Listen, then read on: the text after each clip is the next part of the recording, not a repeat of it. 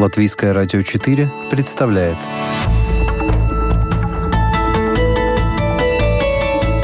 Человек и его поступки. События и его значения. В программе «Мир в профиль»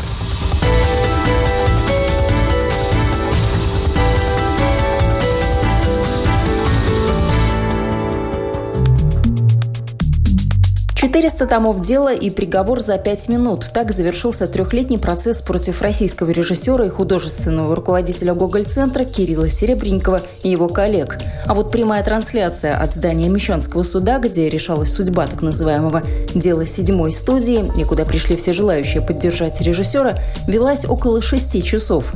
Суд над искусством закончился недвусмысленно. Кириллу Серебренникову реального срока не дали, как и его коллегам, но дали условный и обязали возместить причиненный ущерб. Было хищение в особо крупных размерах или нет, решали три года, и в итоге обвинительный приговор все же вынесли. На троих фигуранты дела теперь должны российскому государству более полутора миллионов евро. Меня зовут Яна Ермакова, это программа «Мир в профиль», и сегодня о том, какой резонанс в обществе получило театральное дело и в какой момент оно стало театром правового абсурда. Исходом процесса Кирилл Серебренников остался недоволен. Из здания суда под аплодисменты своих сторонников выходил со словами «Я недоволен, я несчастлив», но собравшихся за поддержку поблагодарил. Я, во-первых, говорю огромное спасибо за э, поддержку нас за то, что вы верите в нашу невиновность, за то, что вы понимаете, что происходит, да? И ввиду того, что каждый человек, находящийся здесь, очень важен и ценен, ну, за правду надо бороться. Поддерживали Серебренникова не только в России. В Германии у здания посольства России был замечен театральный режиссер и актер скандального фильма «Матильда» Ларс Айдингер. В интервью телеканалу «Ост-Вест» он рассказал, что пришел выразить солидарность с Серебренниковым. Актер также отметил, что два года работал в России, у него осталось много друзей, и ему важно показать свою позицию. У посольства России в Берлине группа поддержки Серебренникова стояла не с пустыми руками. Как рассказал Ларс Айдингер, они собрали подписи и хотели их передать послу, либо позже выслать по почте. Впрочем, по почте могут выслать не только подписи, но и деньги. По словам Серебренникова, театральные деятели из разных стран, в том числе Австрии, Германии и Франции, уже написали ему о том, что начали собирать с миру по нитке, чтобы оказать ему финансовую помощь. Дело в том, что после оглашения приговора и суммы в полмиллиона евро, которые художественный руководитель Google-центра должен вернуть Минкульту, Серебренников как-то растерялся и приуныл. Позже в интервью The Hollywood Reporter он заявил, что таких денег у него нет. Серебренников подчеркнул, что не согласен с вынесенным приговором. «Я не вор, не мошенник. Я уверен, что когда-нибудь обстоятельства изменятся и будет вынесен оправдательный приговор. Но это вопрос времени», – заявил режиссер. Похожей ситуации без денег, чтобы возместить ущерб государству, оказались и коллеги Серебренникова. Условные сроки и штрафы также получили бывший гендиректор седьмой студии Юрий Итин и продюсер Алексей Малобродский. Их счета и имущество арестованы. Под арест попала квартира Серебренникова в Берлине и машина Toyota, у Малобродского автомобиль «Шкода». Имущество Итина также арестовано, пока все трое не возместят 129 миллионов рублей или примерно полтора миллиона евро. Еще одному фигуранту дела, экс-начальнику Департамента господдержки Минкультуры России Софьи Апфельбаум, переквалифицировали обвинения с мошенничества на халатность. Суд освободил ее от наказания. В отношении Апфельбаум суд установил, что бывшая глава Департамента господдержки искусства Минкульта о преступной схеме ничего не знала, но распорядилась о выделении средств, не проверив смету, что и было истолковано как халатность, а не хищение. Вот что сказала ее адвокат Ирина Поверенова. Мы счастливы за себя, за Соню и за меня как адвоката, и огорчены, конечно же, из-за ребят, которых признали виновными в мошенничестве. Поэтому мы все вместе будем продолжать все обжаловать. Мы сейчас дня два поспим немножко, подышим свежим воздухом, потом пойдем читать протокол судебного заседания, получим приговор, почитаем, напишем жалобу. Приговор обжаловать намерен и Алексей Малобродский, как он сам заявил журналистам. Я очень рад, что еду сейчас домой, но считаю проговор, приговор несправедливым и буду его обжаловать. Почему же так затянулось это дело на целых три года? Максим Чуклюнов, редактор YouTube-канала Google Центра, считает, что все дело в экспертизах, которых, что называется, для чистоты эксперимента, было целых три. Главным событием последнего витка этого разбирательства стала новая экспертиза, которую провели эксперты Ольга Галахова, она же Ольга Королева, и Елена Баженова. До этого было проведено еще две экспертизы, но первая не устроила защиту, вторая не устроила обвинение.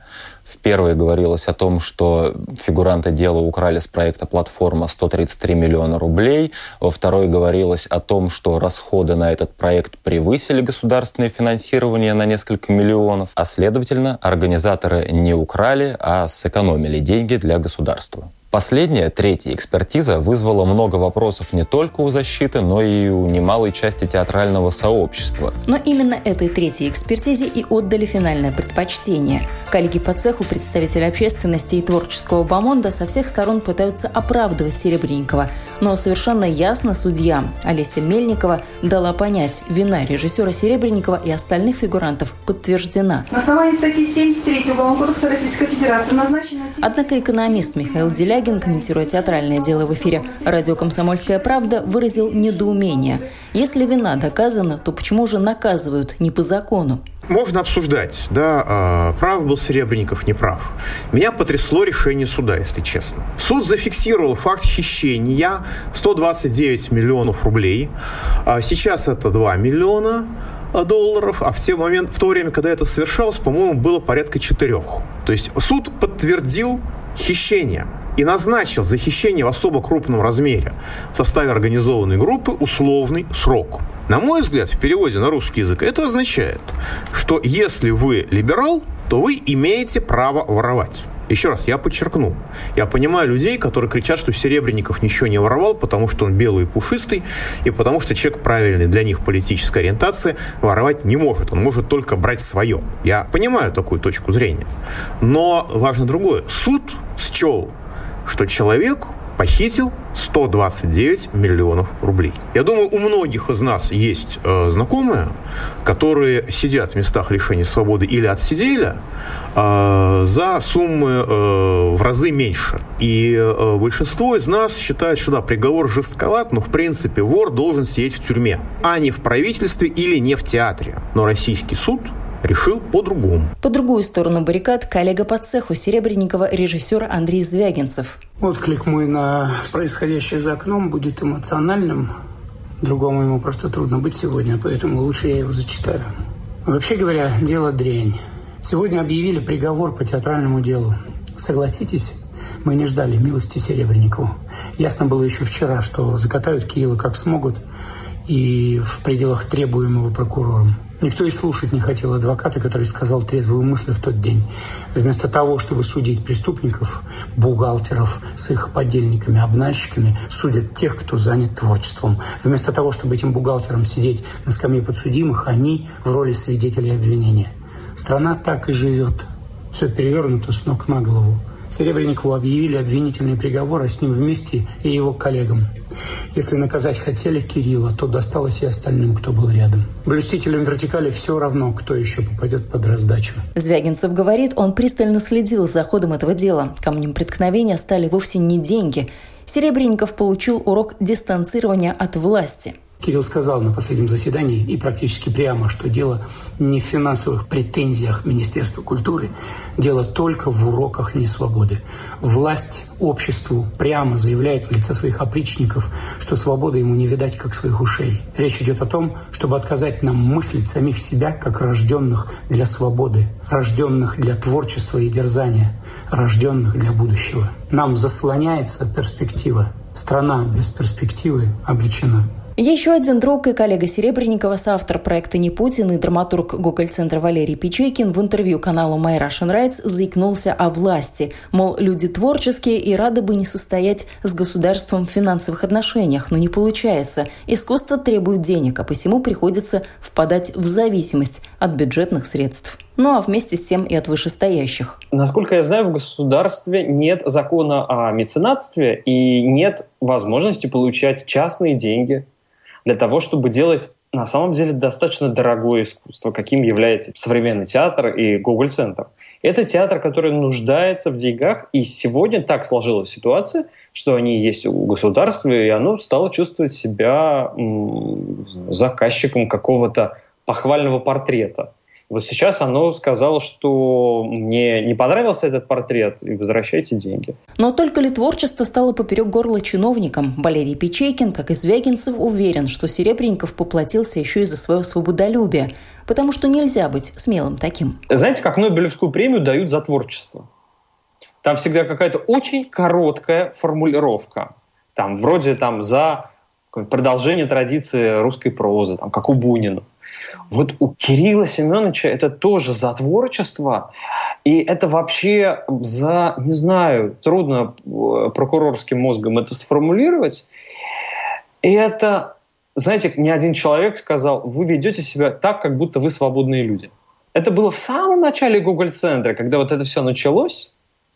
Он сказал, вы как-то вот ведете себя так, как будто это можно. Я тогда посмеялся. А выяснилось, что нельзя. И вот Кирилл всегда, я просто его хорошо знаю, вот для того, чтобы иметь свою голову, нужно очень сильно рисковать. А он себе это позволял всю жизнь. Это не только один Google-центр, просто зная творчество Серебренникова, это когда у тебя всю жизнь голова на плечах, и это твоя голова. И поэтому выяснилось, что есть в России такой человек Кирилл Серебренников, который не является ручным и не управляется ручным образом. А так как время у нас сложное, то такие люди все время разрывают, эм, э, становятся таким разрывным звеном в цепи. И как бы, что называется, ну, в общем попытались его зацементировать. Сравнять с землей или, как выразился Валерий Печейкин, зацементировать неудобного свободолюбца не получилось. Домашний арест длиной в три года, вопреки всему, пошел Кириллу Серебренникову только на пользу.